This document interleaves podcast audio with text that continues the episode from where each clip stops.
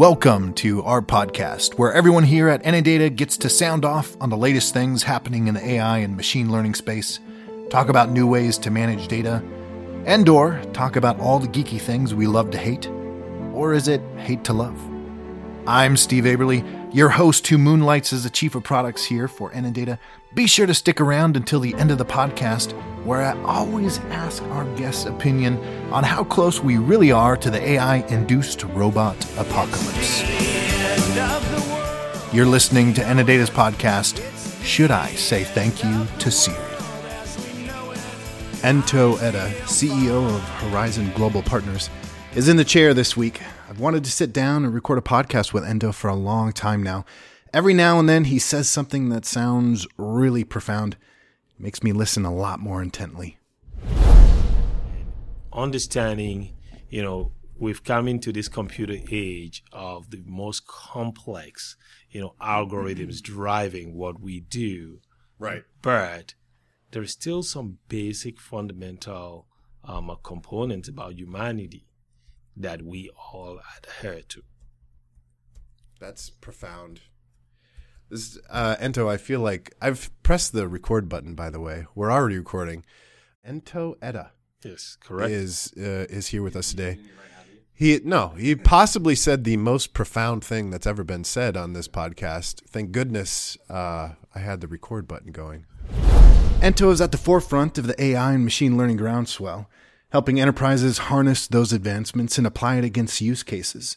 But I realized I didn't know very much about Ntoh's history, how he arrived at Horizon Global. He's got an interesting story. Listen in here. lived in so many different towns, and you talk about the New Yorker versus the guy from DC, but we don't understand how DC shapes you versus how New York shapes you. I mean, the tall buildings in New York has a big influence in the way you walk, in the way you look, in the way you interact with people, but you don't pay attention to that. Wow. What does it say about me growing up in a tiny farming town in North Dakota, I wonder? You Where, could- where did you grow up? I started uh, my life actually in Cameroon. Cameroon. Yes, so Okay. I grew up through high school in Cameroon, left Cameroon, came to the United States for college, I went to Wisconsin. So don't ask me why. From Cameroon to Wisconsin, I I mean, I'm in Minnesota most of the year, so yeah, but that, half equa- the year that, that anyway. equation from the tropics, and then you pick Cameroon to to Wisconsin. Wisconsin. I usually tell people I got lost. My dad picked up picked it for me, so it wasn't my choice. And I Okay. had no clue what what Wisconsin was. So Well, all right. So what co- what college in Wisconsin? I went to uh, University of Wisconsin. University of Uh, yeah, Wisconsin, um, I went to the Whitewater campus. Um, again, like I said, I got lost. All right. Yeah. So what kicked this whole conversation off is we were talking about you don't uh, Jerry and I always like to talk about the geeky shows that we watch. You don't watch a lot of that. You're you're more documentary. Yes. This is going to be very high. This is a highbrow interview. And you know what I realized talking to you because I I had no idea that you spent all of your formative years, you know, through 18 or whatever in Cameroon. I don't know anything about you until we've been working together for Yeah. five, six years. Six I want to say yeah. six years we've Yeah. known each other. Thanks for coming to sit down uh, and chat with us. The, I mean, the floor is open. Uh, we can talk about a lot of stuff uh, in the enterprise space, trying to transition to being an AI driven enterprise, what that means. Are people being successful with that? What have you seen? But I really, now I'm really interested in you just introducing yourself. I mean, who are you? Where'd you come from? Um, how did you end up here? Well, I mean, again, my background has been uh, an evolutionary story. I mean, I came to this country um, at the age of 19, and I came here to study computer engineering. So that's what I went to University of Wisconsin, did management computer sciences, and uh, but got bored. I mean, I was a geek. I Yeah. I mean, I still have it in me. I mean, Sure. you, you've seen it. Yeah, yeah, I know. That's I- just, every everything leads to codes. Everything leads to some binary algorithm. But um, ones and zeros. yes, yeah. I, I I actually got fascinated with um, uh, business while I started my career. I worked for General Electric, Electrics um, earlier on, yeah. and um, I saw how they took real life problems and mm-hmm. came to us, the gigs, to really create solutions that would solve those problems. right? Right. From earlier on in my life, I probably was the most confused kid. I wanted to play professional soccer. I wanted to be a doctor at some point. Then I realized I didn't like blood. Yeah. Yeah. I was very good in biology, so I was like, "Oh, then doctor is it." Then Sure. I realized, "Oh yeah, you got to be doing with blood." I said, "Okay, this dissection thing, um, not gonna be me." Um, but then I, I got fascinated with computers earlier on. In the early age of computing or personal computing, I was lucky to be one of the few kids in probably my town that had a, a computer system. Wow. Yeah, I was very lucky. My dad and my cousin, who came from England, both had computers and both traveled a lot. So Wow. it became my toy. I mean, you were not allowed to touch it, but they were not there. So, hey. so I got to play a lot with the computer, got to learn a lot about it. I actually learned how to program on my own Mm. Uh, because my cousin was a programmer and he used to write code and I would see he used to write cartoon codes and I'll see he puts these numbers and then he compiles it and boom, it's an image. So that Yeah. fascinated me and that's what brought me into the computer age. But going back to how I came into business was computers were more a fun tool for me. I enjoy playing with them. And that's the geeky side of me. I can play with computers all day, all night. Right. But solving real life problems using computing is what drove me into business. Horizon Global Partners is all about accelerating growth. I ask him what that means and is there a methodology to growth acceleration? And I ask him how market fit plays into that. Yeah. So right now I run a, um, a, a growth acceleration firm called Horizon Global Partners. Um, this was born out of our transition with L3. I mean, I saw a lot of very unique technology companies who come into the big enterprise space and either just fade off or um, literally don't grow and stay like that for 20, 30 years. Yeah. And so I Pretty decided, yes, I decided to, well, there was a solution, right? These companies are very innovative. The founders are usually very creative or have a brighter and beautiful vision. But when they get into an enterprise sta- space, it's very difficult to navigate. Right. And so what we have created is we've created a platform that actually takes the burden off from these companies. We go right from, you know, strategy. We build a lot of their programs. We help them reshape their pro- products to fit a market or to fit a specific segment of a market. Um, we also help them with back office operations. And then the fun side for what I do is we help them raise capital, right? So in most cases, um, to do what I'm talking about needs capital, and most most most most often we do the customer funded model where we hope that we will make enough profit to reinvest in the business, but we have to leave, and so that really never transitions. Yeah. And so we solve that by actually connecting with the you know venture and private equity world to bring capital into very innov- innovative companies or companies with beautiful solutions that do solve real life problems. Most of the creative and smart brains um, work their way from I've got this creative idea and they create a solution so it solves one problem, but mapping it out to other problems become very difficult. So what we tend to do is we actually use a problem and then we go, what could solve it? Right. And so market fit for us has become actually now a very scientific process. Most often people used to do the try by error. Mm-hmm. We're going to pick this vertical. We're going to try it. No, Done- we done that before. yeah, we, we, we actually use a very scientific method where we go through using a problem mapping mm. to a solution set. Right. And so we would come out with multiple solutions to the same problem. And then we start going based on qualitative analysis or qualitative intelligence. What is the right fit? What percentage of it does it solve? You know, so we, we, we, we call it the annoyance uh, table. Give me your 10 things that go into the annoyance table. That's and, interesting. and um, and so we do that for industries like Right. we, we would take the insurance industry we would take the healthcare industry what are 10 things that would annoy people or what are 10 things that we think don't work Right. and then we narrow the, them down to real problems and use that to map it to existing solutions Ntoh spends a lot of time shepherding larger enterprises through their efforts to become AI driven. He talks here about what that truly means and separating the hyperbole of buzzwords from actual ROI. it is more human driven initiatives hmm. right? So we look at AI right now, we look at it as complex algorithms. We look at it as, I mean, the first word says artificial. So guess Right. what? We already have mystified it by thinking about it in that line.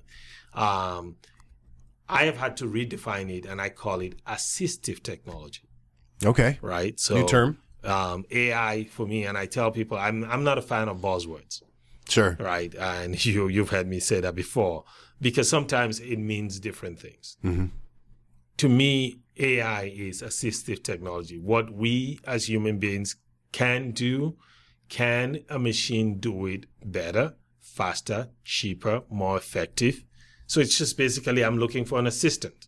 The journey for most companies trying to become AI enabled is basically companies trying to do things cheaper, faster, and better. If you look at it in that framework, you can easily fit yourself in an AI uh, pathway. Most companies are struggling to get onto the AI bandwidth because we have already mystified it by saying it's artificial. Right. And so most of us can't. I mean, I'm not smart enough to be able to work with a lot of things that are artificial or build something. And so we have forgotten to look at if I want to do something faster, cheaper, more effectively using machine power, how do I do it? That is really what AI does. When it comes to kicking off AI initiatives, what typically needs to happen first? Do you hire a bunch of data scientists or applied AI engineers? Take them off other projects? We talk about that here. What is my first step here in this journey? My first step is breaking the problem down to the simplest form in terms of what I'm looking to achieve. Okay. right? I mean, by Step one. Yes. All right. If I if I have my problem set defined back or my process into what a what if scenario, Mm-hmm. right? And come up with three to five what if scenarios and think big, think bold, and just says, what if the computer could do this for me? If we were to cut our processes, say we were to cut our processing time by 50%, that's think bold. 80%, Yeah. right? What would we need to do to do that? Yeah. And that's how AI gets injected into the real enterprise. Where- it's not by hiring a bunch of data scientists to figure it out. It's actually by putting a problem with a bold initiative uh, behind it or bo- a big, big goal and say, let the computer solve that for me. But if you start by hiring data scientists and you're trying to get AI into your organization, you get caught up with what the world is trying to do right? You're trying to find AI already existing solutions that will solve that problem. And that's where most companies are struggling because it's a buzzword. They want to say they have AI. So they hire a data scientist team. They hire a bunch of, you know, AI um, uh, coders. What problem are they solving? Yeah. That's a good point. Where do you where do you think AI shows the most promise in the enterprise space? The the key one right now is um, I would say the healthcare, um, financial services. Um, those are the two that I would see the biggest benefit. Right, we deal with a lot of data in those two sex segments. AI is built on having an enormous amount of data processing power, an enormous amount of data that you can work off. Of course, I always have to ask my favorite question about how close we are to the AI induced robot apocalypse, which Ntoh answers in a very learned way. But I also ask him his perspective on the great AI race happening now between the US and China. I think I don't think we would ever get there. Okay. Actually, you share that sentiment with Jerry, I think. I, I- I think I think we are smart enough. Um, if you look at it, I mean, and, and going back to me watching documentaries, and Okay. now this is the connectivity, right? If you look at it, um, we have some basic fundamental principles that guide us. And, um, you know, I've watched documentaries back in the 17th century. Um, you know, I've watched a lot of the biblical dom- documentaries, just the time of, you know, um, pre Jesus' time, how human beings operate. That fundamental has not changed till today. Wow. Yeah, it's. I mean, it's ingrained in our in the in the DNA. Yes. Right. So Yeah. that that is really the basics of humanity, and so that's not gonna change anytime soon. Um, we may do some very very advanced things to improve our way of living and operating, but we will not go to the point where we're trying to replace humans with robots. All right, I'm going to add a question here to to the final part of the podcast. The the great AI race. Who's winning? United States or China? Scary enough, I mean, um, in recent, I read a lot about this, right? So it's it's it's very funny. But McKinsey had an article uh, two weeks ago. I, I'm a member of McKinsey Quarterly, and I was looking at it. So I went on and uh, did some uh, research, um, and uh, Ladies and gentlemen, Oscar Wood, CEO of Enendata, Lori Alexander, COO of Enendata, here with Ntoh Etta. Hey, I finally got your name correct. there you go. I mean, it just took it just took you about uh, seven tries. It's so, uh, at least, I mean, six, five, six. you know, you've Give me gotten there. Give me a little credit. Uh, Ntoh was in the middle of talking about who's winning the AI race, China or the U.S. I, I actually think uh, the Chinese are edging the US. And the reason I say that is they have an intentional directional programs Okay, in the AI domain. We don't. and it's data, right? I always think it's data. Yes. I mean, the the uh, Chinese government can collect whatever they want. Well, it's not the Uh, fact that they can collect whatever they want, it's the fact that they're investing in it. We are not. Oh, okay. Right. I mean, I, I look at the flow of money. I mean, I'm in the venture capitalist space. I I see how how much we invest in the US. Funny enough, there are US actual US backed firms investing in AI in China and not in the US. Wow. Right. So the flow of money tells me who's winning. Um, the amount of um, you know new startups that are AI focused that are opening up in China versus what's happening in the US, it's like a fifty percent. Yeah, someone told me the other day in a, at a venture capital firm out in the valley that there there's one valley in the United States, Yes. and there's three or four valleys in China. in China. Correct. Right. Yeah, that's so, nuts. so so so when you look at the flow of money, U.S. firms actually moving to invest in uh, startups in China, that should be telling you they are leading the way. Yeah, and we are following.